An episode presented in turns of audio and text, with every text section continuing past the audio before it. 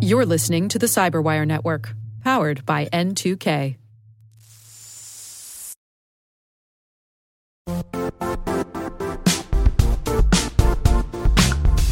The IT world used to be simpler. You only had to secure and manage environments that you controlled. Then came new technologies and new ways to work. Now, employees, apps, and networks are everywhere. This means poor visibility, security gaps, and added risk. That's why Cloudflare created the first ever connectivity cloud. Visit cloudflare.com to protect your business everywhere you do business.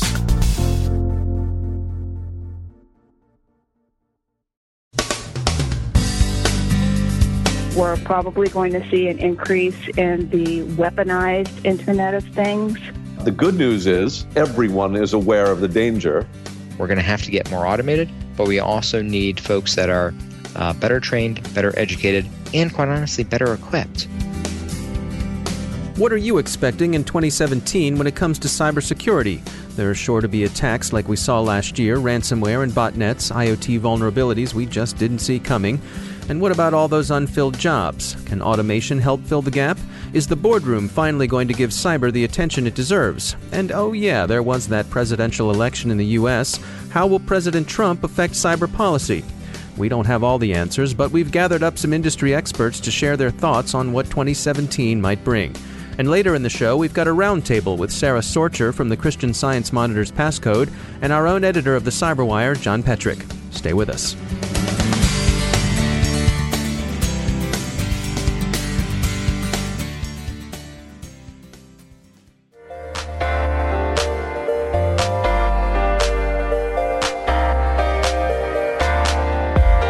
We begin with threats and vulnerabilities. Christopher Pearson is Chief Security Officer and General Counsel for Viewpost. I think that we're going to continue to see ransomware uh, moving forward and business email compromise moving forward at the same speed uh, that we're seeing now. I do think that we're going to see a lot more of activity here, though, in terms of destruction of data. Instead of ransom and and you know, requesting uh, the data back for uh, uh, Bitcoin payments, I think that we're going to see things really morph into a how do we get a hold of the cloud instances of X, Y, and Z company or corporation? How do we go ahead and take over those instances, those environments? Unfortunately, more ransomware. Diana Kelly is an executive security advisor with IBM. More malware that's very sophisticated, that changes very rapidly and very quickly in an attempt to avoid detection. Um, so we're probably going to see an increase in the weaponized Internet of Things, where we saw a little bit of that at the end of last year with the Mirai malware and taking over IoT devices that were using the default logins, username, and passwords, and using them to create massive denial of service attacks.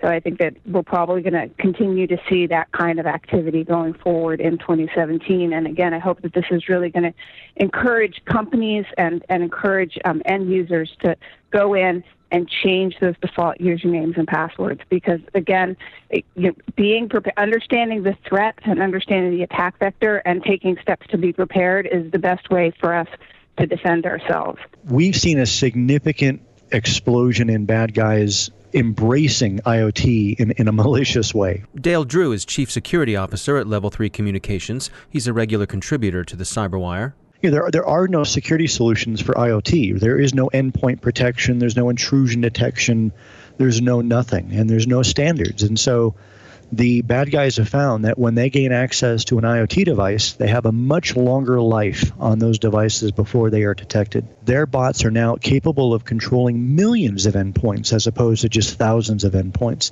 And that's all because of this sort of attraction to IoT. So we really think that that that the bad guys are going to be doing significant research in IoT exploits, and that's going to cause a significant amount of reaction uh, from the community, especially in the IoT space, to react to all these security threats until we can get a lot more proactive. The good news is everyone is aware of the danger. Dave Larson was Chief Operating Officer and CTO at Corero Network Security when we spoke to him. He's since moved on to HP. at the very first stage, I think you're going to see significant more uh, attention paid to setting up devices without default passwords.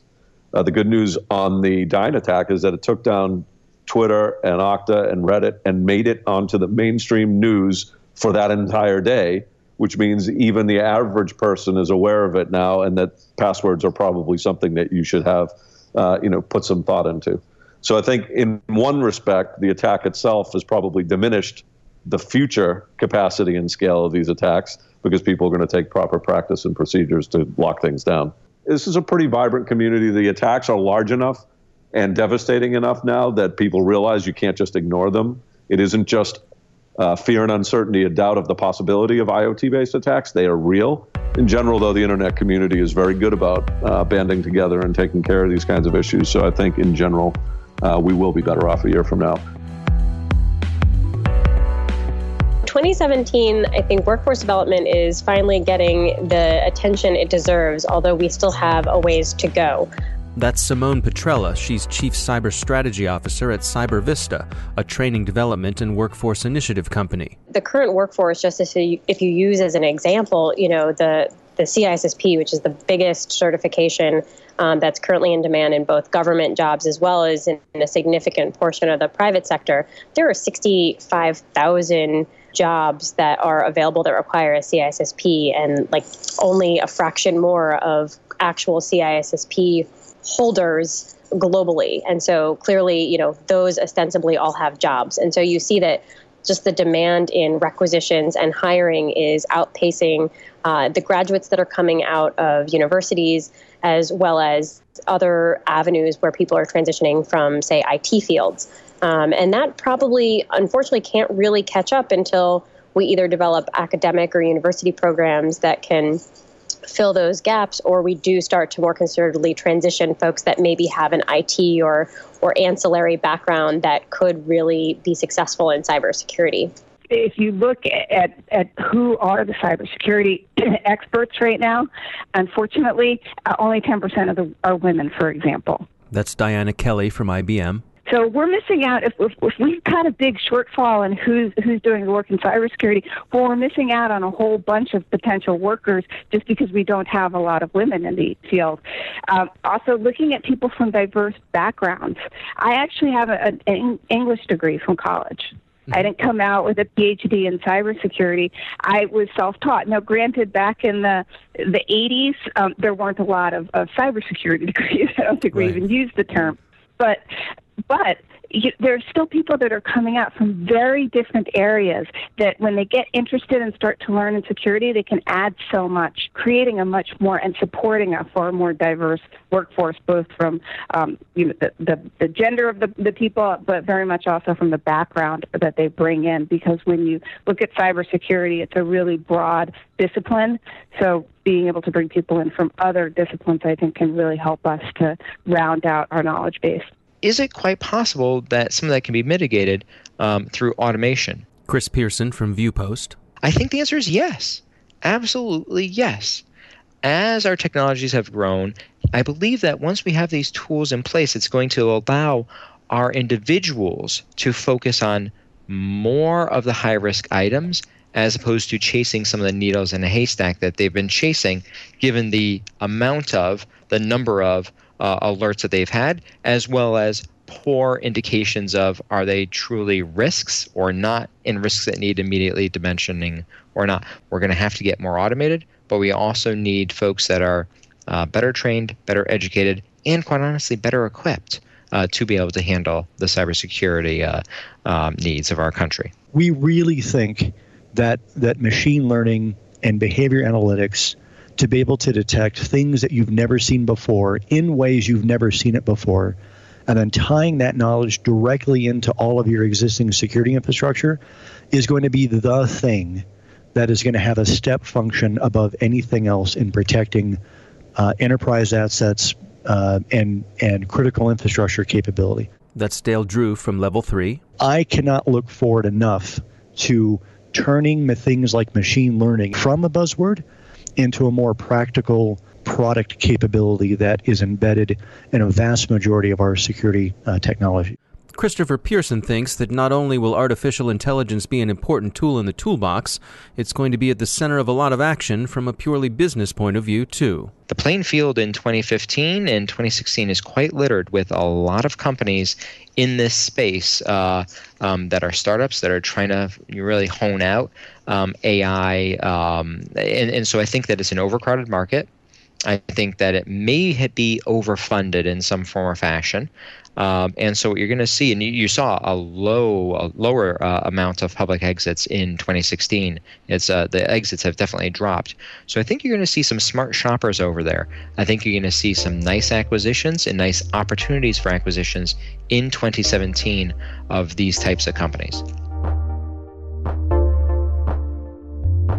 Speaking of business, Diana Kelly thinks cybersecurity is poised to take its proper place at the boardroom level. It's got to evolve from just an awareness and continue to go past that, you know, that TLP, the traffic light protocol, where oh we're green. Um, you know, we've got a little bit more awareness. We need to continue to build and drive that awareness into the the board so that they really own the fact that the company is now. Uh, when we talk about risk, it's not just business risk it is digital and cyber risk too, and they're all one and the same. They're just or they're they're so entwined that we really can't un, unhook them from most organizations. So the the board understanding that as they're making risk decisions, they've got to understand the cyber risk decisions. And the part on the, the, the CISO and the security team is to bring up information about what those risks are, and more than anything, to drive a risk based strategy because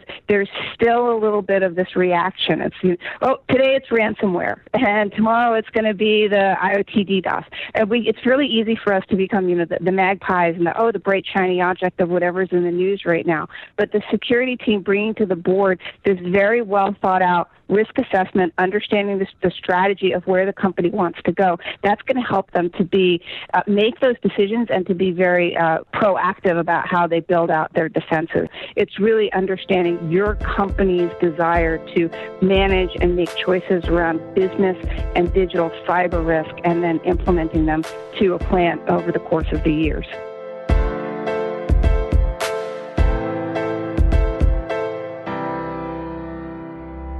You may have heard there's a new presidential administration in the U.S.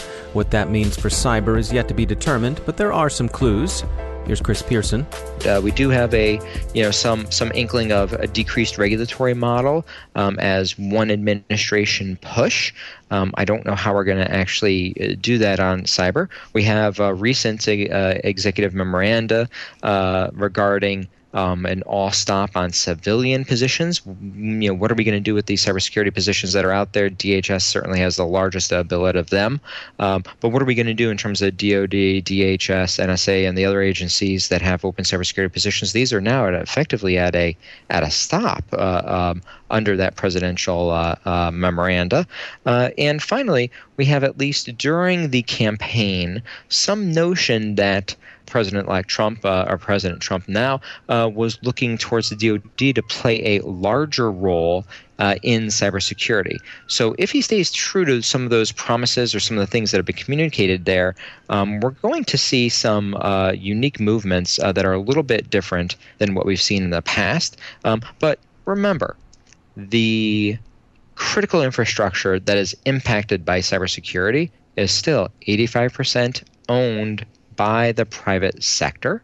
Uh, and so there's going to have to be uh, some, a huge uh, participation uh, from the private sector in terms of any things that get pushed forward as it relates to uh, cybersecurity. Uh, we hope to, those of us in the cybersecurity community, privacy community, and, and policy community likewise, really hope to learn more in the next in the next 90 days as to what directions we're taking um, as it relates to cyber we do need to, as vendors and as users, start to you know, have a hand in what we do to help protect ourselves. So if you're a vendor and you deploy a system that's shipped in an insecure state and it becomes uh, an attack vector, then your name could be on the headlines you're now the device that is used uh, to be, uh, you know, on a headline of, of, a major attack through IoT, then you know that could hit your, your company's reputation. And reputation and, and brand awareness are something that we found in, in one of our studies last year is becoming increasingly important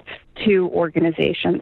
Because if we don't, then government will provide regulation. That's Dave Larson. From a telecommunication and from an internet perspective, regulation is not always good. It is costly, it is well meaning, but it does not always solve the problem. And if, and if governments are forced to act because the community does not, we will end up with overlays of controls and compliance initiatives that is just going to make business harder to do. So, and I think people realize that, and I expect them to actually get out ahead of this so that the you know Congress and the various governments around the world don't actually have to get involved. Say go back to your team and say, give me your full risk assessment for all the areas that we're covering. So everything that's related to, to cyber and to digital and then really look over those very, very, very carefully. You know, has that team that reported up about the risk assessment and the risk strategy, you know, did they really get a comprehensive view? Were they looking at did they did they have an inventory underneath of what they're they're looking at and reporting to you on? Because very often, just it's so simple, right? What what's the inventory? If, you're testing your web applications are you really testing all of them, for example? So, uh, making sure that that team has reported up to you about where the risks are and what what they're doing to you know, prevent uh, an attacker from getting in, because it, again, it sounds like, oh, well, of course everybody does that. But they do it at this really high level. Like you said, you know, the TLP, it's like, oh, we're all green. We got a couple yellows, 60 yellows, everybody moves on.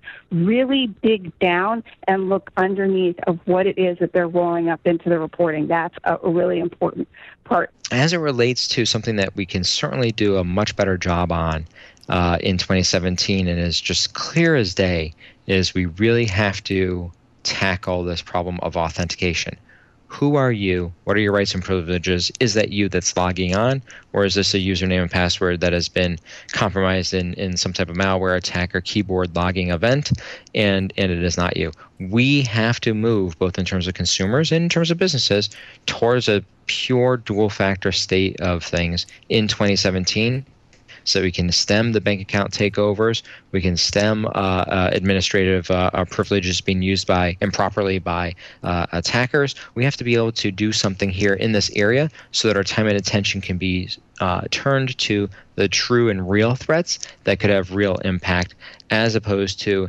a lack of ability or an inability to uh, keep control of our username and passwords. It may not be an end state of dual factor authentication right now. It may be something that needs to progress further, but we have at least got to make that jump in a, in a, a material way in 2017 to have any hopes of uh, uh, tackling uh, cybersecurity.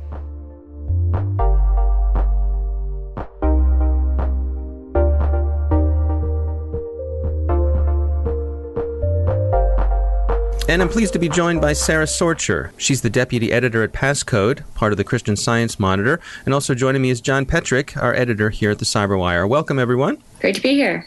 It's good to talk to you. Uh, let's start with you, Sarah. Uh, we've heard from our, our experts on what they're expecting on 2017. Uh, what's your outlook? Well, as a reporter in Washington, I am tracking pretty closely the policies of the new Trump administration and um, what this means for security and privacy um, in the federal government and in terms of you know its relations with the tech industry and all that sort of fun stuff. So there are some early indications of where the administration is going to go, and you know his uh, nominees are also weighing in on issues like encryption.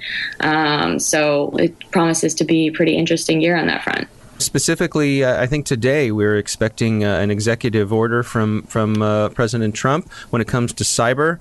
What are we seeing uh, in terms of policy? Are, are, there breadcrumbs we can follow, or are there more overt uh, moves that where we, we sense where things might go? Yeah, definitely breadcrumb stage, I think. I mean, you're right. There is an executive order that Trump is expected to sign today. And it's basically commissioning several different reviews of the government's cybersecurity capabilities on both the offensive side and the defensive side.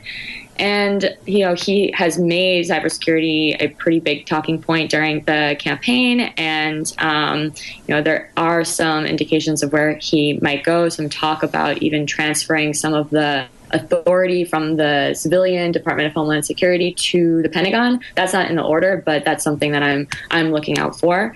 And um, you know, he has tapped Rudy Giuliani, who is um, one of his has been one of his close advisors, to be a cybersecurity advisor, and he's going to be uh, convening experts who are working on cybersecurity solutions and business leaders across different industries that have been target, targeted by hackers, you know, from energy to transportation, trying to get everybody together to have this sort of brain trust discussing these issues and make recommendations back to the administration. So, you know, we're seeing some sort of motion on this front actually pretty early in this administration, which maybe is to be expected after a campaign that was so dominated by hacking news. Um, but we're also seeing some things um, that might be more controversial when you have uh, the nominee for Attorney General Jeff Sessions submitting uh, testimony to the Hill that, well, he understands that encryption has a valuable and important purpose, that uh, national security agencies and investigators must be able to overcome encryption under lawful authority. So I think that's promising to be a pretty big issue for security experts and the administration in the next couple of years. Uh, John Petrik, what are you seeing in terms of reactions to uh, possible uh, policy uh, directions with this new administration? I think we're going to see more continuity than discontinuity, actually. And you, being an optimistic guy, are probably looking toward a surge in restraints on surveillance, an increase in privacy, an increase in internet security, things like that.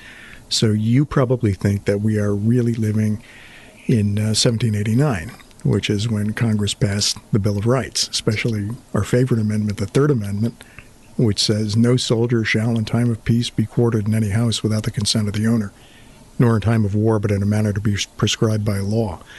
So, right, you know, there's a guarantee of privacy there because, of course, one way in which you conducted surveillance in the 18th century was you quartered soldiers in people's houses so they could keep an eye on things. But but I don't think so. I don't think we're uh, living in 1789. I think it's really 1791. All right. And that's the year Jeremy Bentham began to push his idea of the panopticon. And Bentham, of course, was a utilitarian philosopher and a political economist who was devoted to all sorts of reform causes. And one of his causes was prison reform. And he thought prison should be designed in such a way as to be circular, have a tower in the middle where the guards could watch all the prisoners at any given time.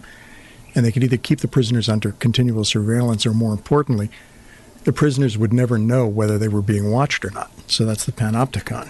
And of course, Bentham's idea was never fully implemented to his satisfaction. But uh, we see elements of the panopticon, I think, in cyberspace. And while a lot of people are afraid, for example, that the NSA's got this terrific appetite for their personal information, I think those fears are in many ways overblown.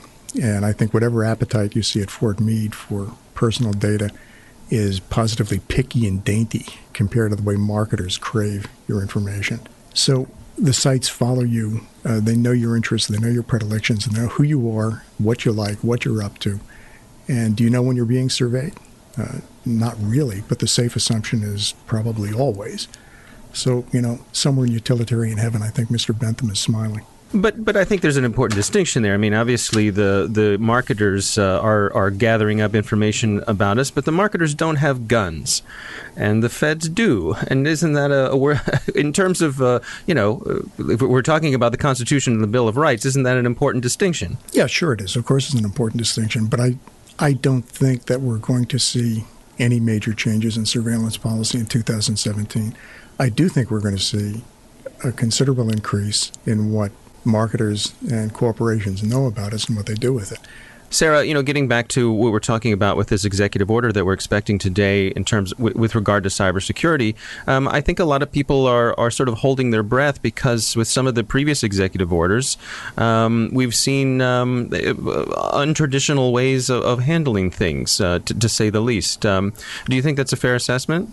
Yeah, I think it is. I think that you've seen a very busy eight days, nine days. I'm sort of losing track of time with all of the, you know, different executive orders that are being signed, and just I think the pace is really dizzying to a lot of people in media these days, just to try to keep up. And I think when you when you look at some of these issues, I agree that actually there there could be a lot of con- continuity on the security and privacy front from the Obama administration and the Trump administration, even though you know, the rhetoric about it is really different.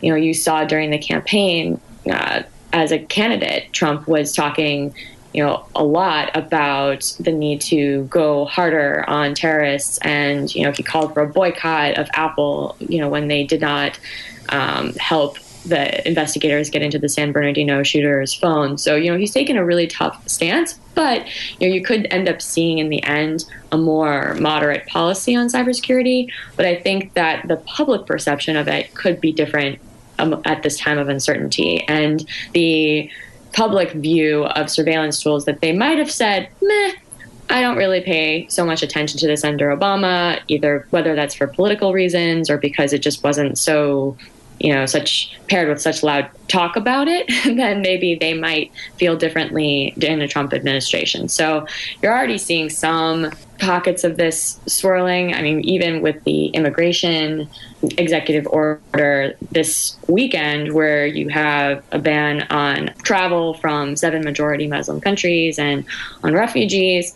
You're seeing, you know, other things paired with that too, where the Trump administration is reportedly discussing the possibility of asking all foreign visitors to give up their cell phone contacts, social media data, browsing histories, or risk being denied entry to the country. So you're already seeing some talk at least of you going further and you know intertwining even deeper with people's data whether they know that they're giving it up you know to a point that john made earlier or whether they maybe they don't know. And you know what the motives are of the administration will be a big question because you still might have the same surveillance capabilities as you did before and the same, you know, the same tools that you were you the Obama administration was able to use before. I think that people will be paying a lot closer attention to how this actually plays out. You know, what you can do with lawyers and what you can do with who you're targeting and why. I think all of those things are going to be really scrutinized in the coming years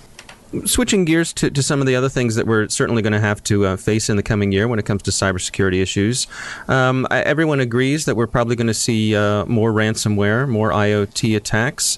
Uh, John, on, on the, the threats and vulnerabilities landscape, uh, w- what other kinds of things do we need to have on our radar?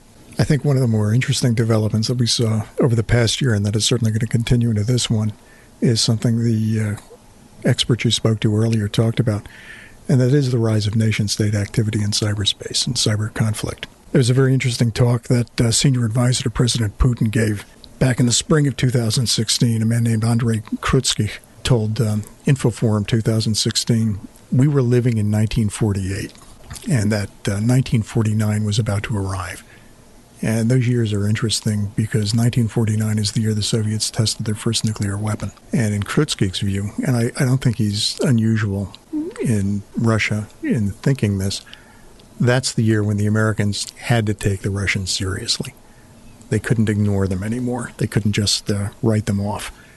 And uh, was talking specifically about cyberspace. He says, pretty soon the Americans are going to have to take us seriously. And indeed, we do have to take them seriously because we saw how involved they were in attempting to influence the American elections. So I think we're going to see this year a rise in a kind of cyber Cold War and we're going to see a lot of the things going on in that Cold War that we saw going in the first Cold War. A lot of the things we now call information operations or influence operations, well, they're really not that different from Cold War staples like propaganda, disinformation, use of front organizations, and employment of agents of influence. So I think we're going to see much more of that on the uh, threat front in uh, 2017. I want to switch gears and, and talk some about uh, workforce issues. Obviously, we have this ongoing shortage of qualified uh, people in cybersecurity. Um, Sarah, we heard people in in the uh, in the piece previously talk about how perhaps automation uh, could play a part in helping to uh, ease some of that uh, stress with the, the, shortage of qualified workers. Um, any any thoughts on how we help to close that workforce gap? Yeah, I think automation could definitely play a role. And the you know, simplifying whether you're just simplifying the technology so that people can learn it faster, make it more intuitive. I did a piece a little while ago about a DARPA program that's the Pentagon's uh, research arm, the Defense Advanced Research Projects Agency, and how they're, they're trying to make things as futuristic as an app store for cyber operations, where you know, cyber attacks are depicted in you know, maybe something like a fire or something visual that people can intuitively understand. So I think automation and visualization, whether it's in, you know, the private sector or in government efforts, I think those can really play a big role in getting more people trained up to take these jobs.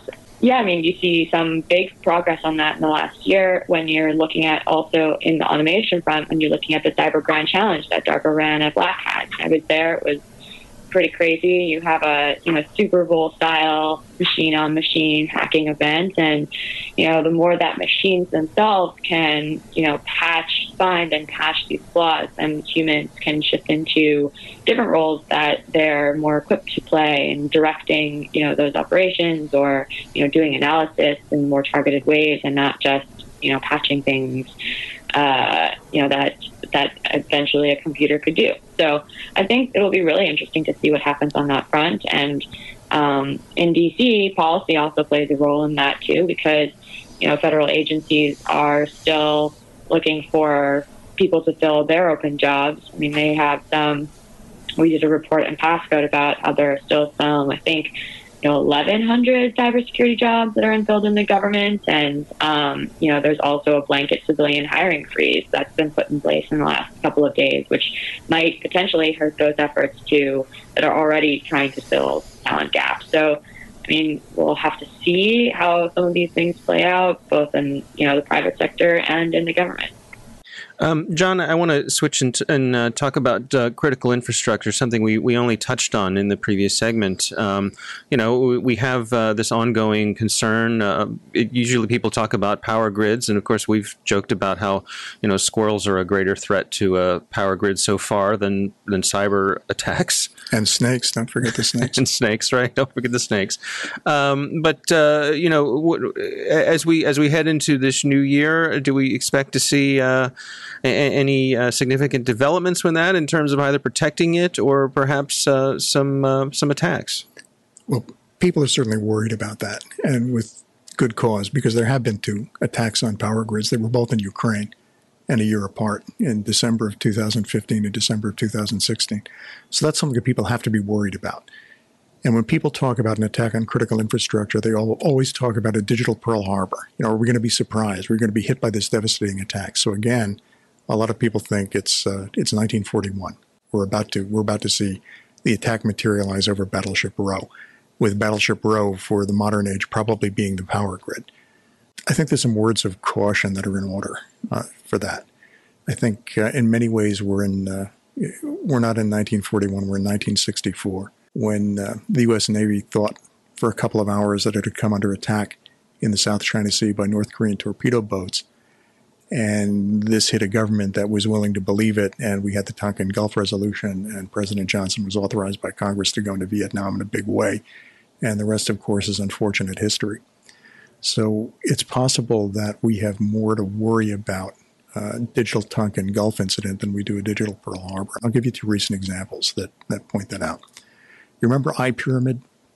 Mm-hmm. It was uh, the spyware that was discovered mostly in uh, systems belonging to the Italian government to Italian uh, leaders in the financial sector and in the Vatican. And it, it just looked like a state directed espionage effort when it was first detected. It was uh, collecting information. That's what it was doing. It turns out that, in fact, it was probably the work of an Italian brother and sister in their 30s and 40s who were uh, interested in collecting information so they could use it for illicit uh, trading and speculation. So it looked like a state operation, but in fact turned out probably not to be that at all. And Trend Micro has just been pointing that out this week that if you want to look for a case study in the dangers of hasty attribution, look at EyePyramid. Or more interesting one, in some ways for us, because it's closer to home, is the Mirai botnet, a big IoT botnet that in October conducted a distributed denial of service attack against Dyn that took down the internet for a great period, a great for a great piece of North America just through distributed denial of service with a bunch of dumb IoT bots sending all of this traffic. So shortly after that, I was down in uh, DC at the CyCon, which is a pretty serious conference that was sponsored by the U.S. Army Cyber Institute and its NATO counterpart. And the talk of the people there was that, you know, Mirai, it's got to be state controlled. Almost certainly it's Russian. And it's probably a dress rehearsal or a proof of concept for exactly the kind of digital Pearl Harbor takedown of the power grid that everybody's worried about. So time marches on, and what happens this month? Brian Krebs, who's uh, not only a solid investigative journalist, but he's also kind of the patient zero for Mirai attacks since he came under a, a DDoS from Mirai himself.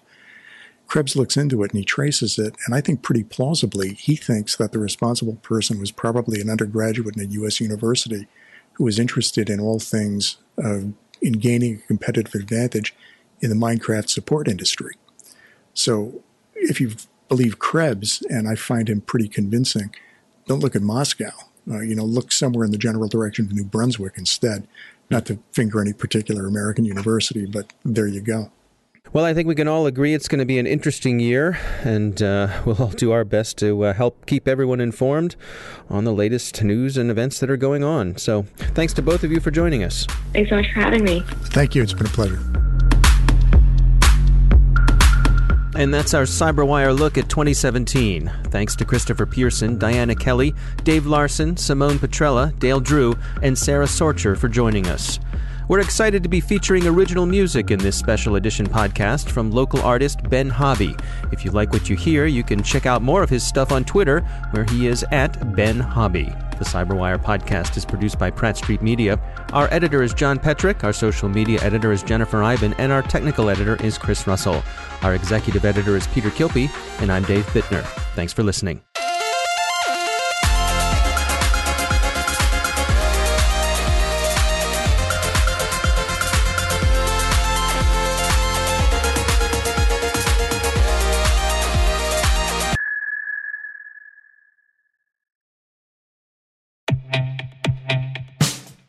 And now, a message from Cyberbit.